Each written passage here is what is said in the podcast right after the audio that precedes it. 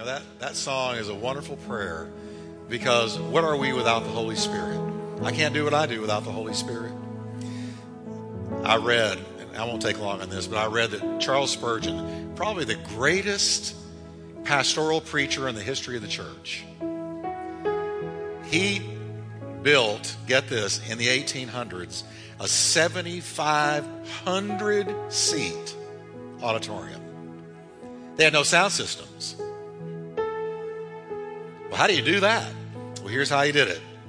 Um, there were two levels that he stood on. The first level was a few stairs up, and that is the level from which they would lead singing.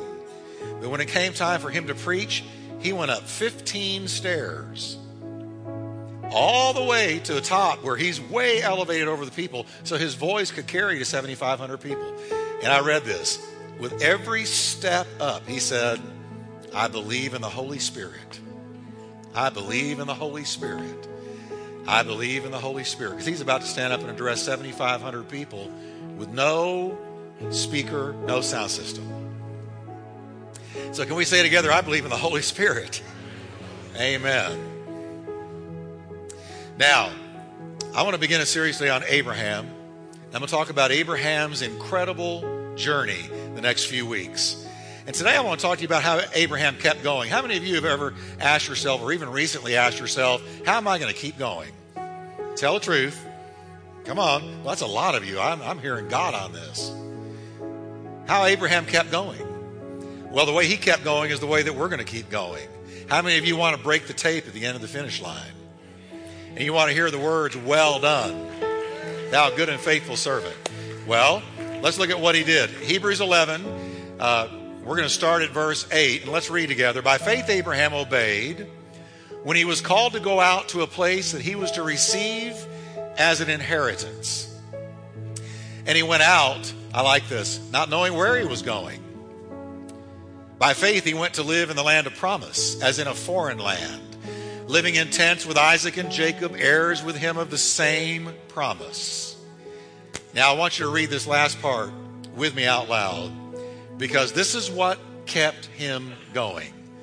For he was looking forward to the city that has foundations, whose designer and builder is God.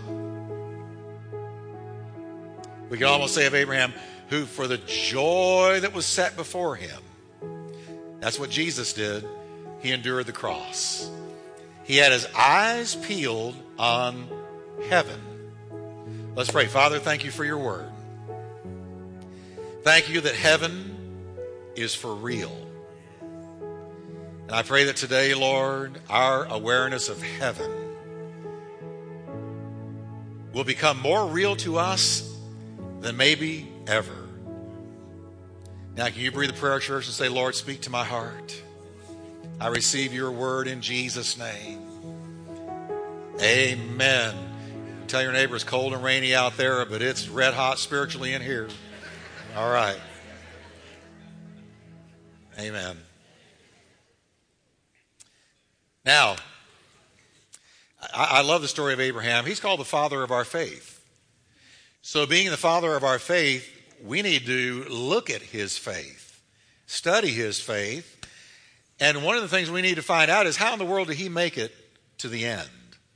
How did he go all the way? How did he make it where he finished his calling, finished God's purpose for himself, and went to heaven hearing, Well done? How did he do it? Well, let's begin at the beginning. At the beginning, Abram that was his name, Abraham, or Abram before it was Abraham, was living in a city called Ur. Now that's easy to remember because you say, Where are you from? Ur. Okay? He was from Ur. Everybody say Ur. Isn't that easier than Fort Worth? Ur. Where are you from, Abraham? Ur. No, I said, Where are you from? Ur. Now, he's living in a city called Ur when all of a sudden God appeared to him. We don't know how God appeared to him. I wish I knew how. But God appeared to Abram and spoke to him and called him to come out.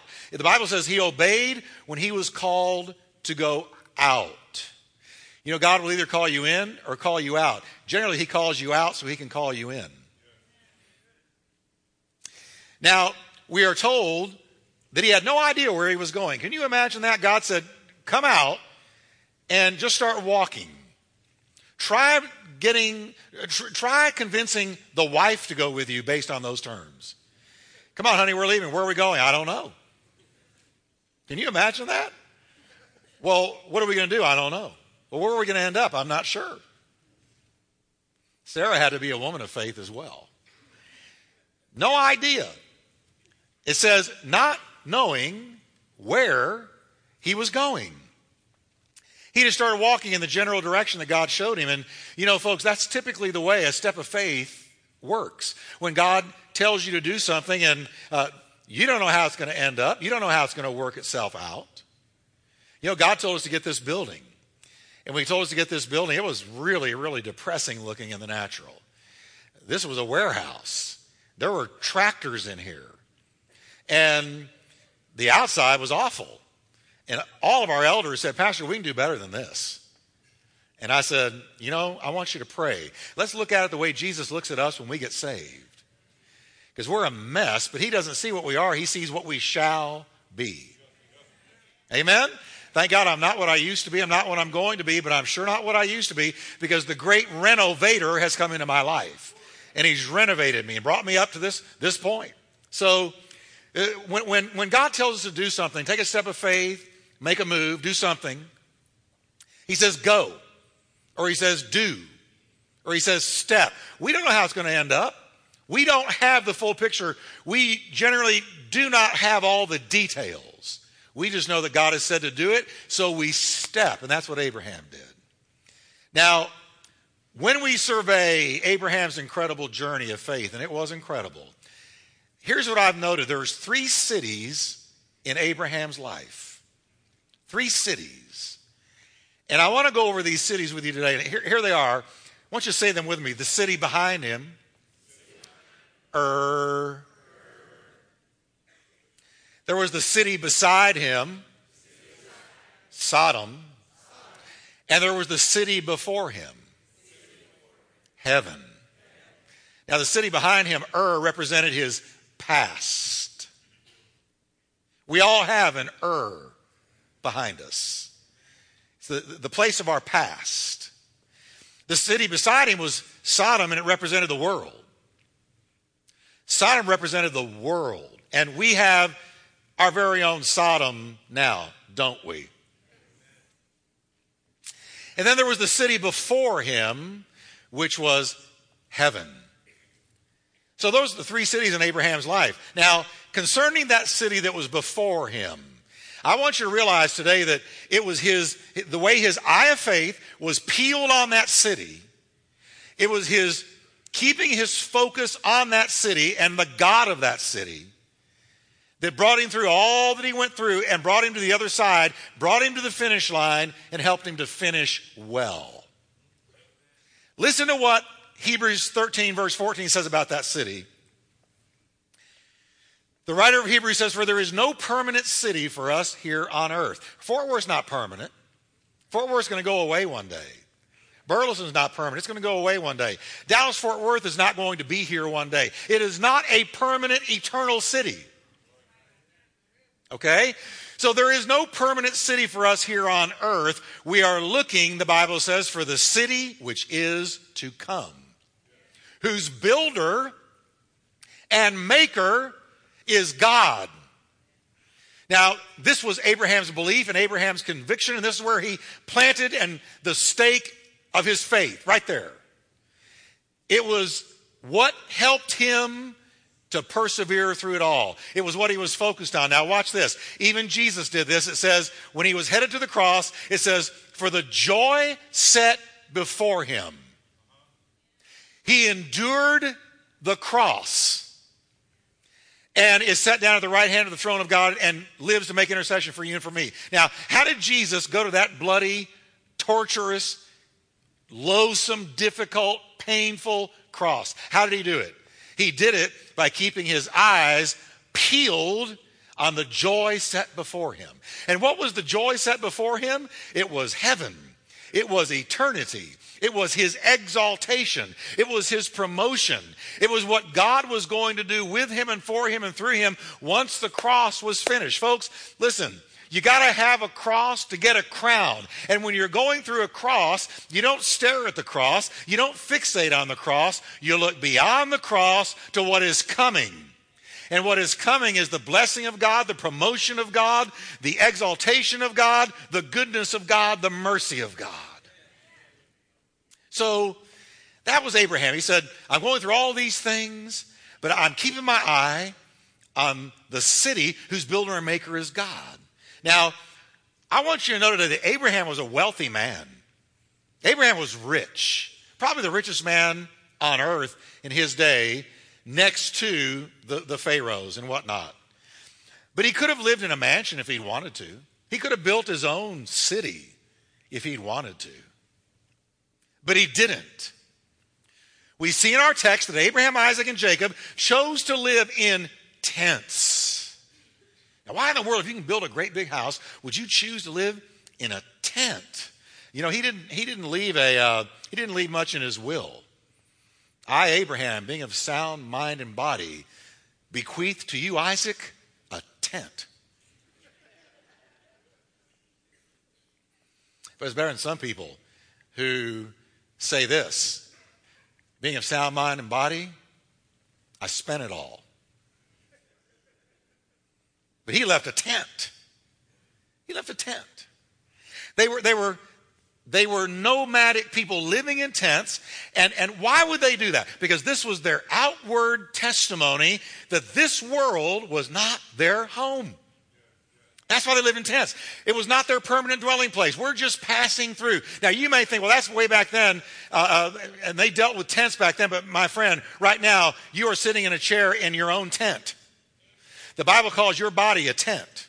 And one day that tent's going to be folded up. The stakes are going to be pulled up, and that tent is going to be folded up. And you are going to leave the tent you're dwelling in, and you're going to go to a place called heaven. Boy, we need to talk about heaven more. We need to talk about heaven more often than just at funerals. We're going to heaven. And I want to say it again heaven is for real. Heaven is for real. It's not Brothers Grimm. It's not a figment of our imagination. Abraham so believed in the world that was to come that it says, I'm going to live in a tent. He said, I'm going to live in a tent. I'm going to be nomadic. I'm not going to build a house. I'm not going to do anything that looks like I am planting my stakes permanently on this earth because I'm looking for a, another city whose builder and maker is God.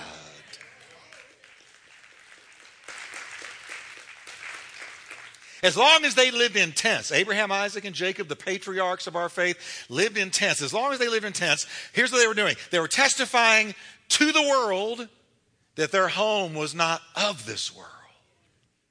We're just passing through. Can I inform you today, you're just passing through. We are sojourners, we are pilgrims, we are just passing through this world. The, the three patriarchs lived in uh, nomadic lives. The Bible says, as in a foreign land. Have you, have you woke up lately and said, Boy, this place, this world, this is not my home? Have you done that? Have you looked around and said, Man, I can no longer, I can't identify with what's going on in this country, in this world. This place is not my home. Thank God there is a city whose builder and maker is God. Heaven. Now, I want to look at these three cities in Abraham's life. And I want to apply them to you and to me in our walk with the Lord. And those of you that came forward last week when Scott, wasn't that a great week? We baptized for, um, we baptized for 35 solid minutes nonstop. We had to tag team baptizers because the first one's back started hurting. We had to get another one in there baptized for 35 solid minutes. Now, those of you that came forward, I want you to listen to this message because one of the reasons I'm preaching this is for you because you've begun a brand new life and I want you to know how to live it. And then for the rest of us, we tend to get hung up in the things that could have hung Abraham up, and I want us to get unhung up today because he was hung up for our hang ups. So we need to get unhung up. Does that make sense? I'm going as I'm thinking. All right. Now let's look at these cities. The first city, the first city was the city behind him. We all have one, the city behind him. It was Ur of the Chaldees, Ur of the Chaldeans, the city behind him. The city behind him represented Abraham's past. We all have a city behind us. We all have an Ur behind us. So, let me tell you about Ur, what Abraham had to walk out of. Because Ur was not some small, little, insignificant town on the other side of the tracks. Ur was a major city, it was a beautiful city. When God appeared to Abram, Abram was enjoying the creature comforts of life. Ur consisted of about 24,000 people. Now, back in that day, that was a city 24,000 people. In Ur, they worshiped other gods. Ur did not know the real God, the God that came to Abraham and called him. Ur had no knowledge of that God. Ur worshiped the moon god. As a matter of fact, they so believed in the moon god that the moon had some ability to answer prayers and requests that they built religious temples made of rich stone where they brought their gifts and, and really we could say their tithes to the moon god because he believed he was their protector and he was their provider the moon god so abraham when he was abram was raised in idolatry and cultic activity he did not have parents taking him aside and said, Now, sweetie, let me tell you about the real God. No, no. He was raised with them pointing to the moon and saying, There's your God.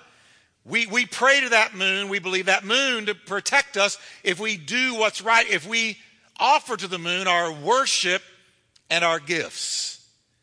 So he was raised in dark, confusing idolatry which makes it all the more amazing that the real God went into Ur and found him and called him out. But no more amazing than the fact that God came into your Ur and called you and found you and called you out so he could call you in. And now you're out of the world and into Jesus. But it was by grace, amazing grace. How sweet the sound. Even though they were steeped in idolatry, Ur enjoyed a, a very highly advanced civilization.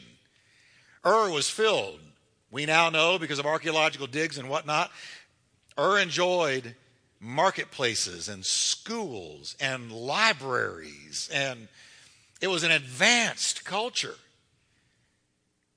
Not only that, but Abraham's neighbors had beautiful homes because many of the people in Ur were wealthy people. There were lush gardens, beautiful houses, many conveniences and creature comforts that Abram was enjoying as a boy as he grew up. He, he was in a place that was very, very nice.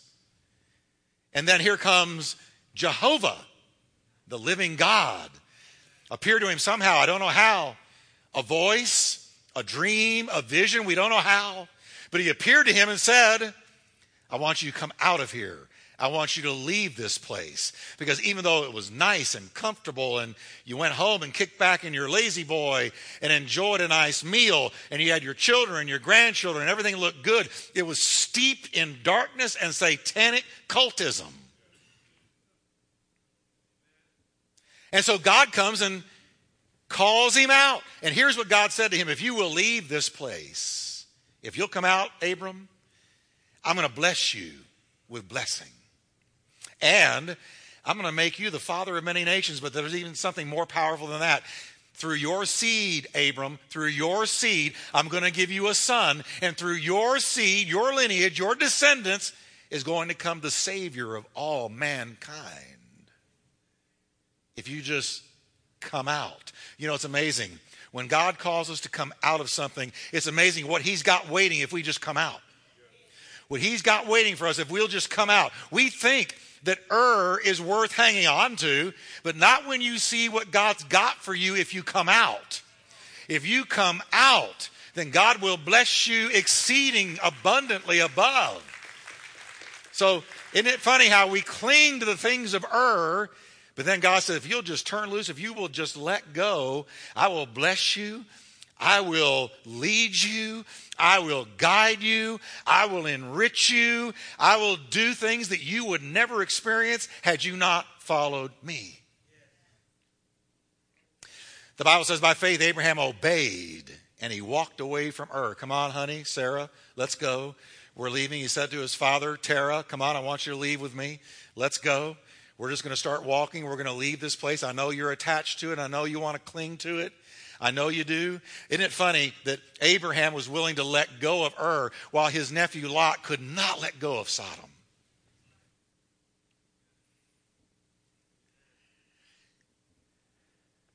So here's the principle. In order to step into what God has for your future, you need to leave the place of your past.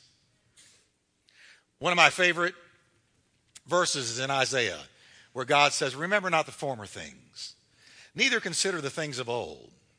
Behold, I will do a new thing. Shall you not know it? I'm going to I'm going to bring forth a blessing. I'm going to bring rivers in the desert. I'm going to bring a roadway in the wilderness. I'm going to make a way where there is no way. I'm going to be the waymaker for you. If you will just obey me and come out. Sometimes you got to let go of your past so you can embrace your future. Now, when I say let go of your past, please understand what I don't mean. I don't mean deny your past. I don't mean be ashamed of your past. I don't mean uh, uh, develop some kind of spiritual amnesia concerning your past. What I mean is don't live in your past. Don't live in your past. Because you can live in good times in your past. You can live in the pain of your past. You can hold on. Listen, some, people never embrace what God has for them because they are convinced that their past, because of their past, they have been disqualified for a future in God. But I'm going to tell you, the blood washes away every sin. The blood washes away every mistake. The blood washes away everything. So, so when God says, I want you to come out so I can take you in, then sometimes you got to lay that past down don't cling to the memories of it. Don't live in the guilt of it. Don't prefer it over God's plan. Don't say, Those were the days, my friend. We thought they'd never end. Oh, the move of God back then. Oh, it was so good back in the 70s, back in the 80s, back whenever. Or I'll never have another relationship like that one. Mm-hmm. See, when we say the past was better than today, we are saying, God, you can't beat that. But let me tell you, God can always beat that.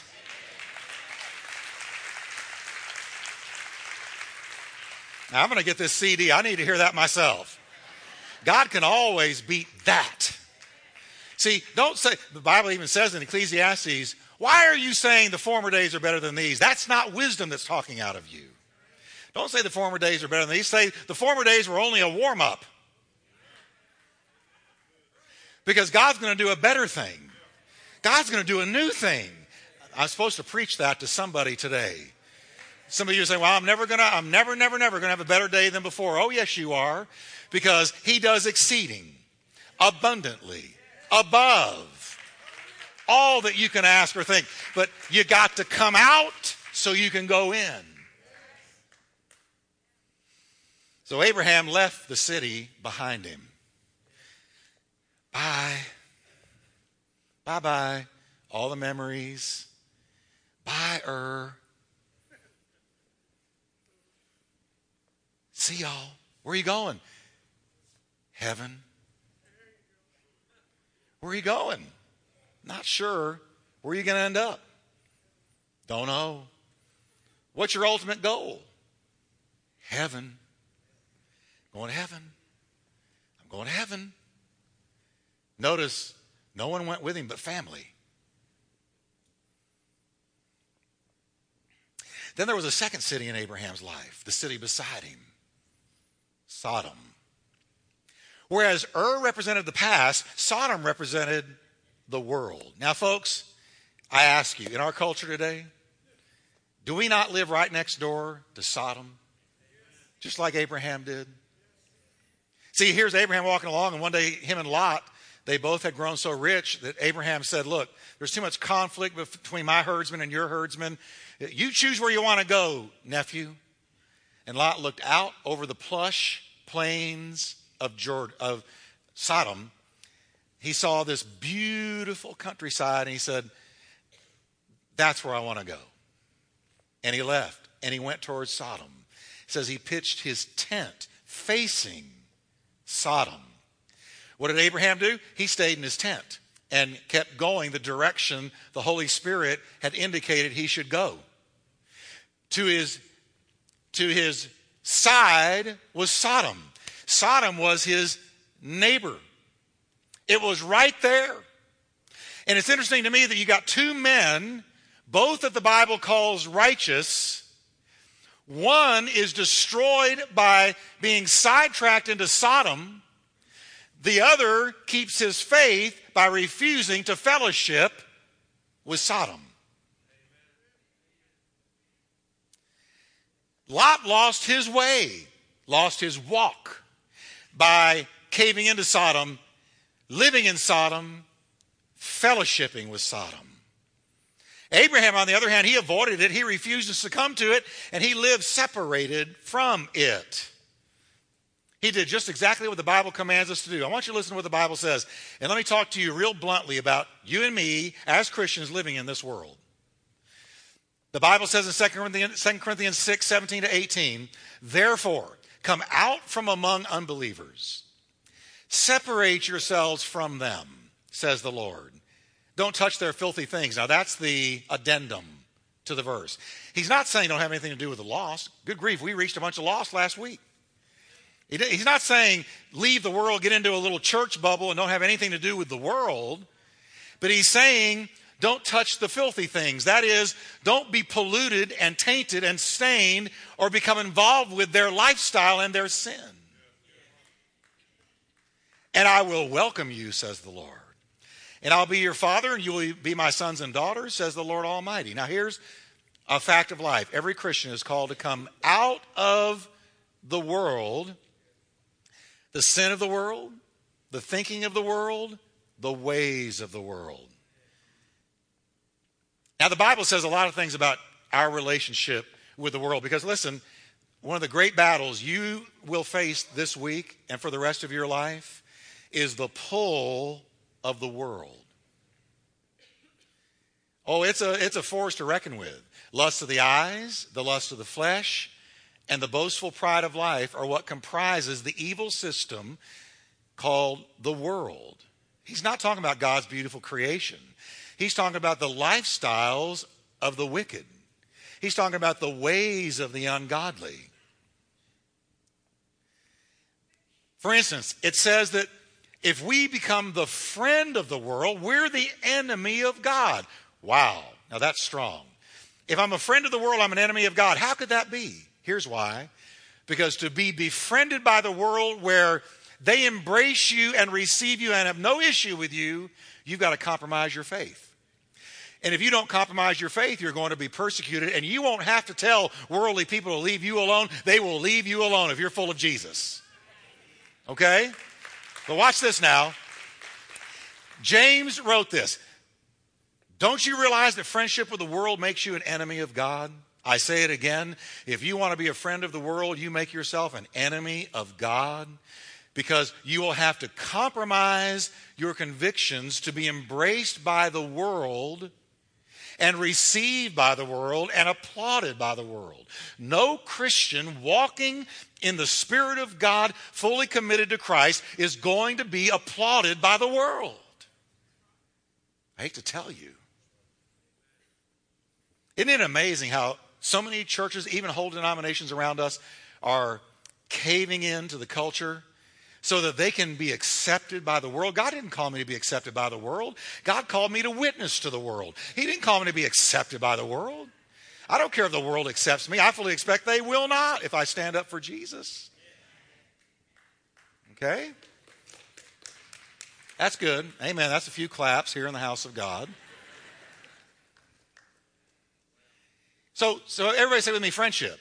So even if you're, you're a friend with the world, the lifestyle of the world, the ways of the world, you, you become the enemy of God. Now, John adds to that don't love the world or the things in the world. If anyone loves the world, the love of the Father isn't even in him. Now, notice we got a progression friendship to love. So if I compromise my faith to be accepted by the world and be their friend, my next step is I'm going to start loving it. But then James chimes in again and he says, Hey, don't get spotted by the world. Pure religion and undefiled before God and the Father is this, James wrote in 1, chapter 1, verse 27. Pure religion and undefiled before God and the Father is this to visit the fatherless and the widows and their affliction, and to keep yourself unspotted from the world. What does that mean? Well, if I go off to, um, let's say, a barbecue place today, and I don't put a napkin on my lap, and I eat that chopped beef full of barbecue sauce, I spill stuff all over myself and I get spotted and stained. When you hang around with and become a part of people who live in the world, you're going to get spotted and stained. Your spirit's going to get defiled. So, we're not to become spotted by the world. So, look, friendship to love, love to spotted. And what happens when you're a friend of the world and you grow to love the world, and then when you love the world, you get spotted by the world? That's when you end up being conformed to the world. Be not conformed to this world, the Bible says, but be transformed by the renewing of your mind. When you get conformed, that means you get put into the shape of the world. You start looking like the world, talking like the world, thinking like the world. We can't tell the difference between you and the world. So I must never give up the sharp edge of my faith to be accepted by the world. Or I go to love it, to being spotted by it, to being conformed to it. Abraham lived right next door to Sodom, but he never became the friend of it. He never loved it, he was never spotted by it, and he never conformed to it. But Lot did. Lot pitched his tent looking at that wicked city. He didn't just pitch his tent. It, it, you know, if I was him, I, I like to think if I was going to go that way, I would have turned my tent where when I open up the flaps in the morning, I wasn't looking straight at Sin City. But when he opened up the flaps of his tent, he's looking right at Sodom and all of their wickedness and evil. And you know what happened to him eventually? He became desensitized to what he was seeing. And so one day he says to Mrs. Lot, who later became a pillar of salt because of the leadership of her husband, he said, Honey, you know, I'm tired of this tent living. I'm ready to build a house. Well, where do you want to go, dear? Well, let's just move into Sodom. We won't become like them. We'll just move there. We'll just get kind of close. But we need to make money. We need to get in there where all that commerce is going on. We need to get close to where the action is. We'll just, we'll just remain separated. So they folded the tent up, put away their testimony, put away their conviction, put away their walk, and moved into Sin City. You know what he lost? Lot. Now remember, his uncle is God's best friend. Do you know who Abraham represents? Christ. To go to Sodom, he had to leave Christ. He had to leave Christ. So he goes to Sodom. Let me show you what he lost. He lost his fellowship with Abraham, God's friend. He would one day eventually, here's the sum total of. He lost his wife. He lost his walk with God. He lost his children. He lost his testimony. He lost his purity. He lost his home. He lost his finances. He lost his destiny. He lost everything. How did it all happen? Gradually, slowly, incrementally, friendship, loving, getting spotted, conforming. Now, let me tell you, it's real important, and I don't want to sound uppity or snooty nosed or I'm looking down on people that don't know Jesus because I'm not. We're all about reaching people. But you need to understand today that separation doesn't mean isolation. You can be separated from the sins of the world, but still reach the world. You know how I know that? Because that's what Abraham did. See, Abraham stayed right where he was supposed to be while Lot went off and fell into compromise and lost everything. But here's Abraham. He's walking, and one day he hears that four kings have invaded Sodom. And they have looted the city, and they have kidnapped a bunch of the people, and amongst them was Lot and his family. So Abraham said, No way. Now, you know what?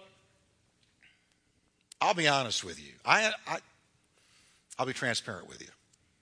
If I'd been Abraham, I would have been tempted to say, You made your bed, lay in it. Because you left me. You went walking off, and you took the nicest looking place and left me to the tent. So now you're reaping what you sow. That's not what Abraham did. Abraham said, Let's get an army together. He got 300 of his best men together, and they went after these four kings and attacked these four kings and defeated these four kings and all their armies and brought everything back, including Lot and his family. And there in the middle of Sodom stood Abraham, God's best friend. And the king of Sodom said to him, Man, I am so thankful here's some money for what you did. And Abraham said, I won't even take from you a shoelace because I set you free, not for a price, but because I know the one who sets free. And so you have been delivered by grace. You have been delivered by grace. And you know what, folks? God has called you and me not to be a part of it, not to embrace it, not to be friends with it, but to be deliverers and rescuers in it and when they get set free, we say, Hey, silver and gold have I none, but such as I have, give I thee. In the name of Jesus Christ, stand up and walk. Freely you have received, freely give. I give to you because he gave to me. Amen.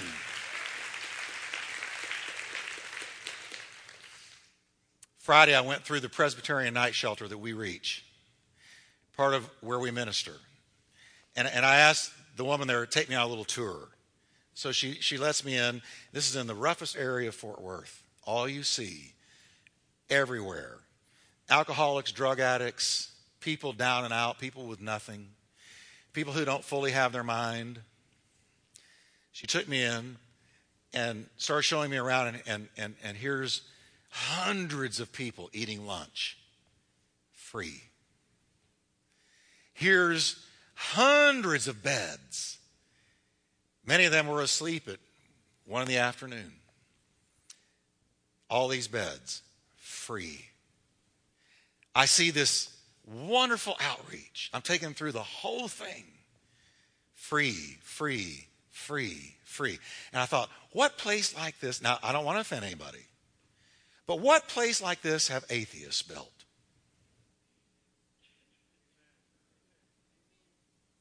No, it's always Presbyterian, Methodist, Baptist, Christ this, Christian that.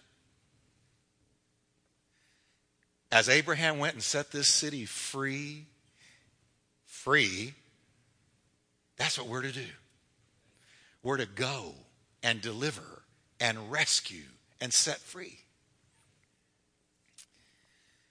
We're not to love the world, it sins its ways. But we're to rescue and deliver it in the name of Jesus. Anybody want to go delivering with me? You want to do some rescuing with me? You want to go out there where they really are and help them?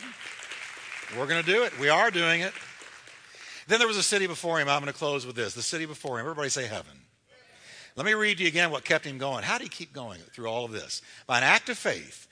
It says, Abraham lived in the country promised him, lived as a stranger, camping in tents. Isaac and Jacob did the same, living under the same promise. Abraham did it by keeping, listen to this, Abraham did it by keeping his eye on an unseen city with real, eternal foundations.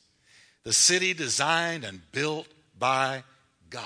There's a city right now in heaven you know what's waiting for? The return of Christ to this earth. And one day, that new Jerusalem, the city Abraham was looking for. It says these all died in faith, not having received the promise. They died in faith, not, not stepping into that city yet. God having provided something better for us, they had to wait for the atonement of Christ. They had to wait for the blood to be shed. But th- there is a city in heaven right now. It's the New Jerusalem. It's already been built. And the day is going to come when it's going to be lowered down out of heaven. Like a bride adorned for her husband. The city of God. And you're going to have a house there. You're going to have a place there. It's been said that people can be so heavenly minded they're no earthly good. I've never found that to be true. I used to preach it, and now I retract it. Because let me tell you the fact of the matter. The more heavenly minded you are, the more earthly good you will be. Because when you're heavenly minded, you know where you're going. And if you know where you're going, you want to take people with you. If you know where you're going, you want to, you want to take as many as you can to come see this place. C.S. Lewis wrote these words If you read history, you will find that the Christians who did the most good for the present world were precisely those who thought most of the next world. And it is because Christians have begun to think so little of the next world, they become ineffective in this world. Let me make this real simple. I used to go to Six Flags when I was a kid. I loved it. Man, I was hooked on Six Flags. Had the little stamp where I could get in at any time free, and I went all the time. But there was a roller coaster that I loved. Not the one Julia took me on. There was another one. For those of you that were here a few weeks ago. But I love this roller coaster. This thing was all the thrills and spills and amazing goose bumping, scary stuff that a kid like me liked. And you know what I did? I rode it a couple of times and then I became an evangelist for that roller coaster. I told all of my friends, you got to come to this roller coaster. You have got to pay the price to get into Six Flags and go on this roller coaster. You will never have another thing like this roller coaster. I promise if you don't like it, when you're done, I will get. No, I didn't say that. I didn't have any money to give them back. But you got to try this. You got to try this. I brought more people to that roller coaster than maybe anybody at Six Flags. You know why? Because my heart was there. See, wherever your heart is, you want to take people to it. So, Abraham, his heart was not on this earth or the things of this earth. It wasn't in Ur, his past. It wasn't in Sodom, his neighbor, the world. It was in heaven. Jesus said, In my Father's house there are many mansions. If it were not so, I would have told you. But I'm going to prepare a place for you, that where I am, there you may be also. And you know why he said that? So we would look forward. Oh, Jesus is building me a house. He hasn't given up carpentry work. He's still building, and I'm going there. Okay? So when Abraham left uh, Ur, Sarah, Terah, where are you going? I'm going to heaven. Come with me. We need to be telling people all the time, I'm going to heaven. Come with me. Come on. So there was the city behind him, the city beside him, the city before him. Can we stand together today? And I want to do something in closing that I really felt the Lord impressed me to do in prayer. How many of you are glad that there is a city? There is a city. Amen. Bow with me for a moment of prayer. I want to pray with you.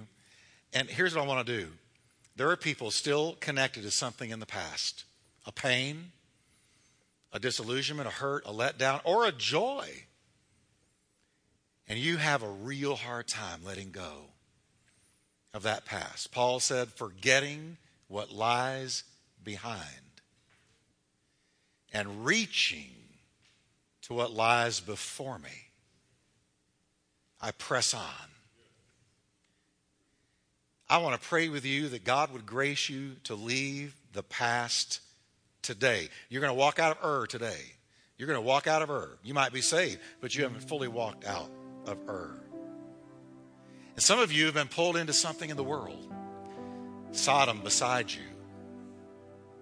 And I want to pray that whatever has gotten a hook in you or has appealed to you or distracted you or detoured you, that you will let it go today so that you can pursue what is before you. So, with our heads bowed, if you can say, Pastor Jeff, there is something in the past that has held me. Let me see your hand. Many of you, put it up high. Put it up high. Many of you. How about, Pastor Jeff, there's something beside me, present tense, in this world that is pulling me, and I need to defeat it. Let me see your hand. Yes, Lord. I want to pray over those two things today in the name of the Lord. So I'm going to ask if you raise your hand. Would you just slip out and come and stand right in front of me here? I'm to do this. The Lord told me to do this. I want you to come slip out. If you raise your hand, why do I have to come down there? Because it's a step of faith. As soon as you take a step of faith, you mean business. God's going to do something.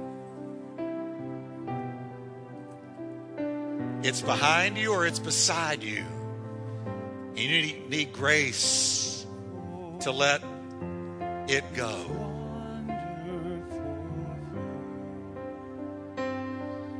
In the name of Jesus. Thank you, Lord. Will grow strangely Thank you, Lord.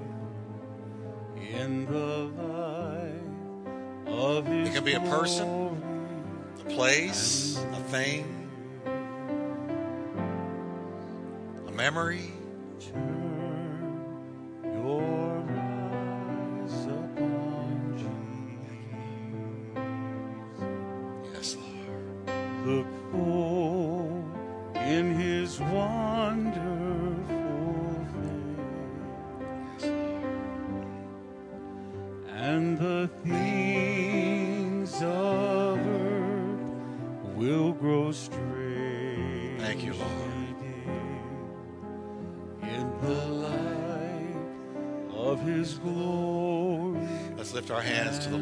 this altar.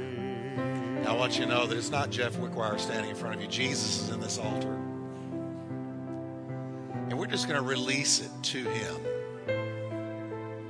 He gives the grace that we need to walk out or to walk away from. That grace is being extended right now. I want to say with me, Lord, I give her to you that place of my past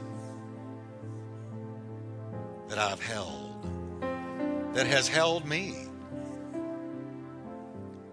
And as you graced Abram, I receive your grace to walk out. Now say, Lord, I receive your grace right now. In the name of Jesus.